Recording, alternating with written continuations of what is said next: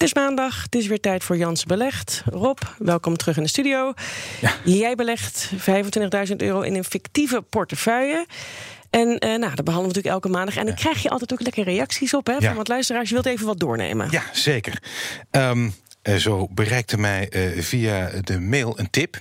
Ehm, Doe eventjes het geluid van een e-mail, ja. ja, een tip voor het Belgische bedrijf De Iteren. D-apostrof Iteren. Die tip komt dus eh, van Siebe.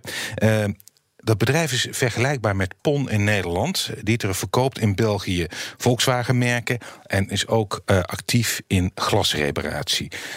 Deze eh Siebe heeft me dat in juni ook al getipt. En Ja. het aandeel is sindsdien flink gestegen.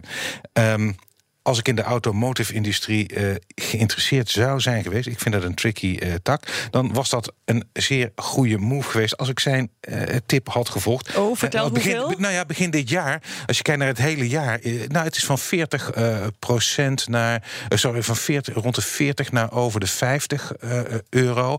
Ehm, dus dat is hard gegaan. Mhm. Over het hele jaar heeft het, is het ongeveer 70% gestegen al. Eh, maar goed, dat is achteraf gezien makkelijk praten. Ik ben voorzichtig als het gaat om de automotive. Daar is heel veel eh, eh, Mhm. gaande. Ik vind het een beetje moeilijk. En je betaalt op dit moment, op zich is een duur aandeel een teken van kwaliteit. Maar ik Ja. vind 50 keer de winst voor een auto-importeur je wel duur? heel erg veel. Maar wel Ja. leuk dat de mensen meedenken met je, toch? Dus Ja, tips mogen ze altijd blijven sturen. Eh, hè? Je mag altijd blijven sturen. En kritiek is ook eh, altijd welkom. Ja, want als ze moeten mailen, waar moeten ze dan even naartoe mailen? Doe ik Eh, alvast. eh, eh, eh, eh, eh, Rob, eh, eh, nee, ja, Rob.Jansen met een s, at bnr.nl. Oké, eh, Mhm. overzichtelijk. Ja, Ja. Heel, heel makkelijk. Dit zijn dus de tips. Krijg je ook kritiek? Ehm, ja, het blijft altijd in het beleefde. Er wordt niet met eh, modder gegooid. Maar Jasper die stuurde mij een tweet. Even kijken of ik die heb. Heb ik. ja, een tweet. Ehm, met, eh, ja, waarom hoor ik je niet meer over dividendaandelen? Ehm, dit is eigenlijk de tweede serie die ik doe. Eh, eh, in 2017 had, belegde ik met echt geld, portefeuille van 10.000 euro. En toen heb ik, eh, had ik het regelmatiger over dividendaandelen. Dus die relatief veel dividend geven op de koers.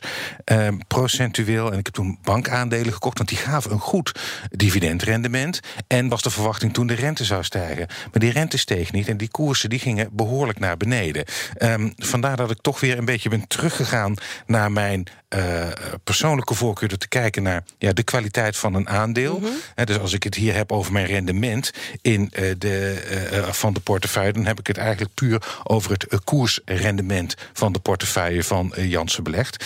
Ehm, daar komt bij dat Jasper ook nog vindt dat mijn portefeuille erg westers is. En dat klopt, zijn bijna allemaal, eigenlijk alleen maar Europese en Amerikaanse aandelen. Heb je daar bewust voor gekozen of is dat eh, per ongeluk gegaan? Nee, dat is een beetje met ja, een soort vooringenomenheid. Wat we hier lezen gaat vooral grotendeels over Europese, Amerikaanse bedrijven. En hij, hij heeft gelijk, er is natuurlijk veel meer te halen, ook in Azië.